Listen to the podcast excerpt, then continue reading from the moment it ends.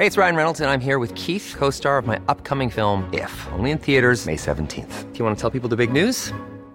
All right, I'll do it. Sign up now and you'll get unlimited for $15 a month in six months of Paramount Plus Essential Plan on us. Mintmobile.com slash switch. Upfront payment of $45 equivalent to $15 per month. Unlimited over 40 gigabytes per month. Face lower speeds. Videos at 480p. Active Mint customers by 531.24 get six months of Paramount Plus Essential Plan. Auto renews after six months. Offer ends May 31st, 2024. Separate Paramount Plus registration required. Terms and conditions apply if rated PG.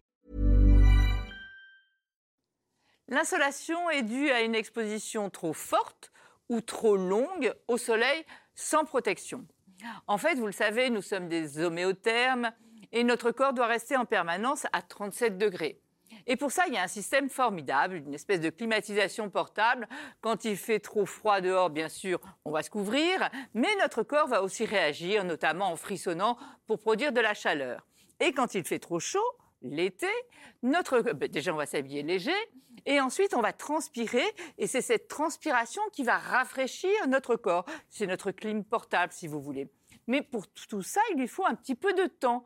Or, quand on reste trop longtemps à une exposition trop forte, ça n'a pas le temps de se mettre en place. Ce mécanisme de protection n'a pas trop le temps de se mettre en place. Donc on va monter tout de suite à des températures incroyables. On peut avoir une fièvre à 40, on devient tout rouge, on est chaud, déshydraté, fatigué. On peut même avoir des troubles neurologiques, des confusions. Tout à coup, la personne se met à dire n'importe quoi. On a des maux de tête, enfin on le voit.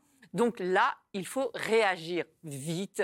Qu'est-ce qu'on fait? On met la personne évidemment dans un endroit aéré, à l'ombre, on va lui passer, on va tout faire pour faire descendre la température. Donc on va prendre, si on le peut, des linges humides que l'on va placer aux endroits où il y a des grosses artères du corps au niveau du cou parce qu'il y a les carotides qui passent comme ça on va rafraîchir le sang au niveau de, de l'aine parce qu'il y a les artères fémorales qui passent. Donc on essaye de mettre des linges humides un petit peu partout sur la tête aussi évidemment de manière à rafraîchir tout ça. Et si par hasard il y a des signes neurologiques là on n'hésite pas on n'attend pas on appelle le 15 on appelle les secours mais le mieux, comme toujours, c'est de l'éviter. Donc, que faire? Bah, Tout simplement bien comprendre que le soleil, ça peut être dangereux. Donc, on y va encore une fois progressivement. On se couvre, on se protège avec un chapeau, on se met à l'ombre, on s'hydrate régulièrement. On met la clim si on en a une, sinon un ventilateur. Et surtout, surtout, on ne pratique pas une activité sportive en plein soleil. Vous comprenez bien que les deux chaleurs vont s'ajouter et votre organisme ne pourra pas s'habituer, ne pourra pas lutter euh, contre la chaleur.